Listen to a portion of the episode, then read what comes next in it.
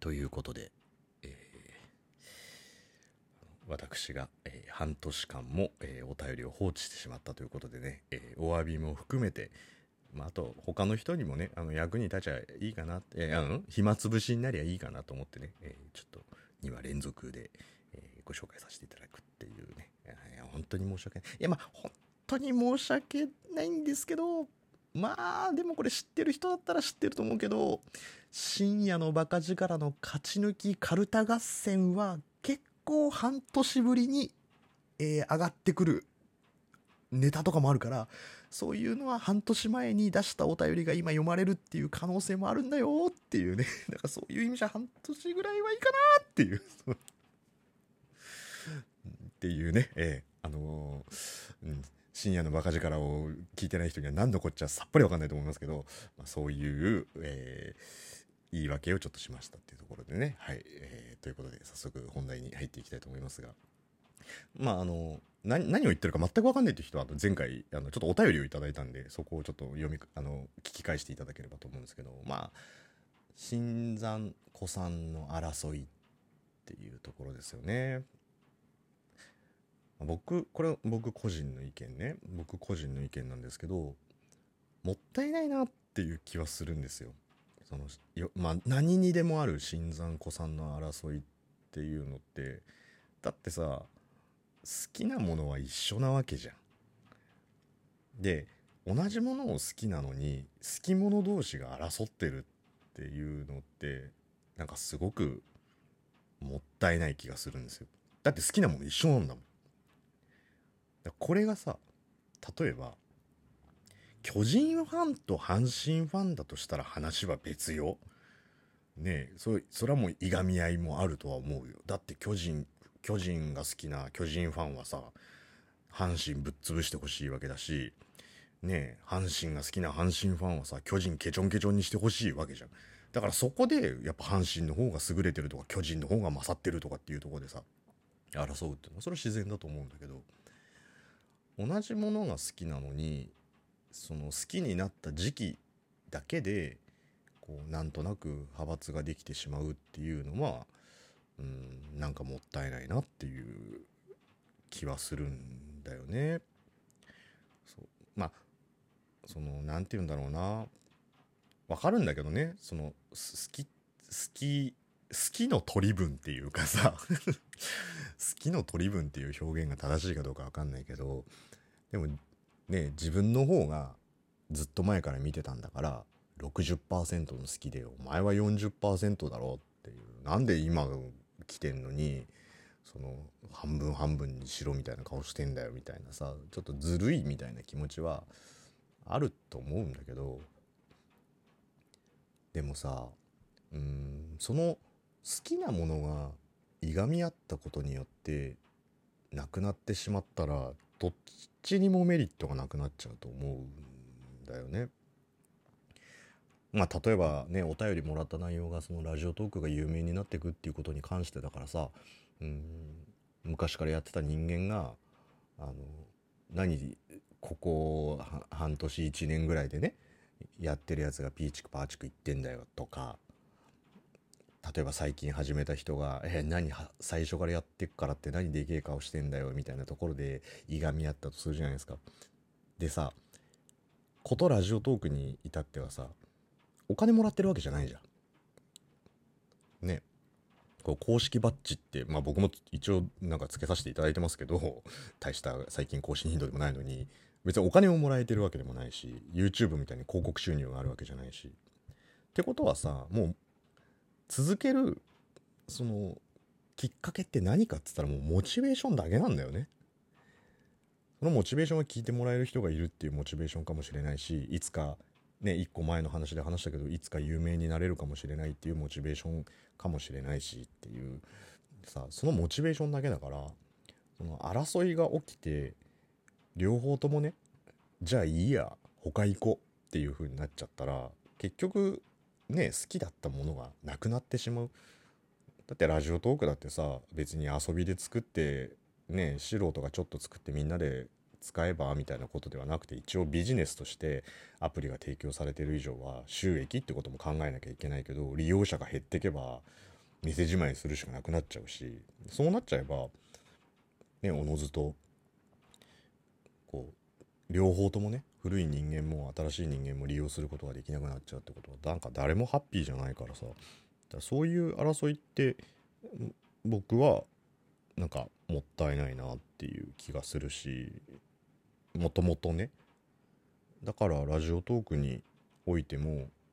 うん全然あのまあ多分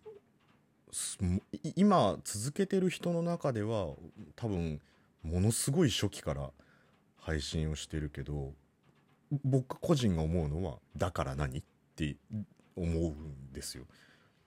別に最近ねものすごく聞かれてる人がいたらそれはその人のトークの実力だと思うし、うん、有名な人が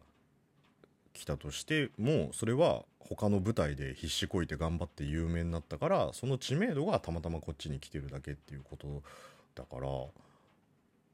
うん、自分のトークを面白くしようとは思う。やっぱりね。言葉でしか伝えることができないコンテンツだから。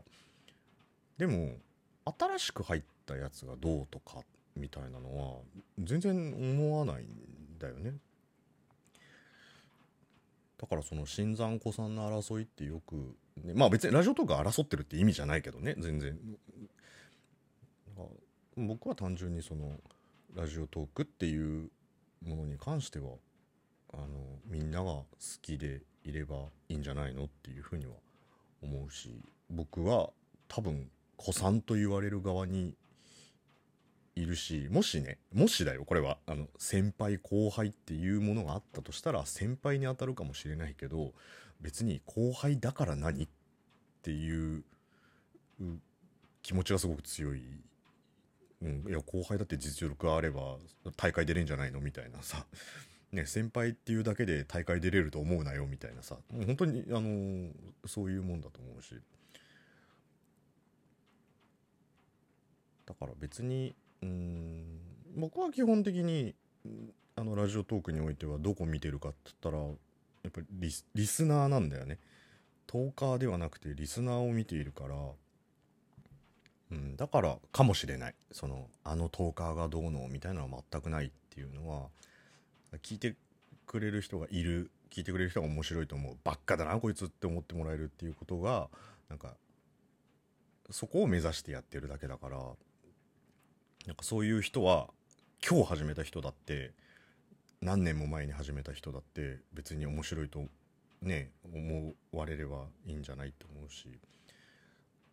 唯一だから僕がもし気にしていること気にしていることがあるとすればそのこのまあまあじゃ今ラジオトークでお便りもらってるからラジオトークに今回は限定するとラジオトークに対して僕にこうアプローチをかけてくれる人がいたらその人は存在には扱いたくないなってよく言えたよな。半年もお便りほほっといてごめんね。でもあの気持ち的には気持ち的には。うん。そこだけかなっていう気はする。だから例えばねあのこれはラジオトーク界隈で、えー、トーカーとして活躍されてる人。ただ、えー、方や僕のそのラジオの隙間を聞いてくれてるリスナーでもある。そのリスナーとして、えー、僕に例えばツイッター上で何かこう接点を持ってくれるっていうことであればその人のことは大事にしたいしそれを何て言うんだろうなその接点を作っていきたいなっていうのは思うんですよ。だからそこに新参も子さんも僕は関係なくてね個人的には。だから1回目からずっと聞いてくれてる人がいた。例えば今回のこの回から聞いてくれた人がいた。で例えばじゃあ今回この回から聞いてくれた人がツイッターで僕に対して、まあ、リプを送ってくれたりとかいろいろねやり取りがあったって言った時に1回目から聞いてる人は「いえ最近聞き始めた人なのに何慶太郎さんに絡んでんの?」みたいなのまあそれもある意味新参と古参のこう争いみたいな感じじゃないですか。だもしねあのこれあの他の人で例えるとちょっとあれかなと思ったから今自分で例えてももうそんな人いないと思うけどそういうのいた場合はじゃあその子さんの人も絡んでくればいいじゃんって思うんです。来てくれた人にはやっぱ精一杯こうねやり取りをしたいから、うん、だそれをなんかずっと聞いてるのになんかポッと出た人がアプローチかけて仲良くなってんのがなんか違う気がするみたいなね。多分新参と古参の争いってそういうところかなって思うからだとしたらいや自分も行ったらいいんじゃない？っていうふうに僕は思っちゃうしもし僕がその古参というラジオトーカーで新参の人がやっている何かをいいなって思ったらそれじゃあ自分もやりゃいいじゃんって思うから、うん、だからまあその結論好きなものを好きって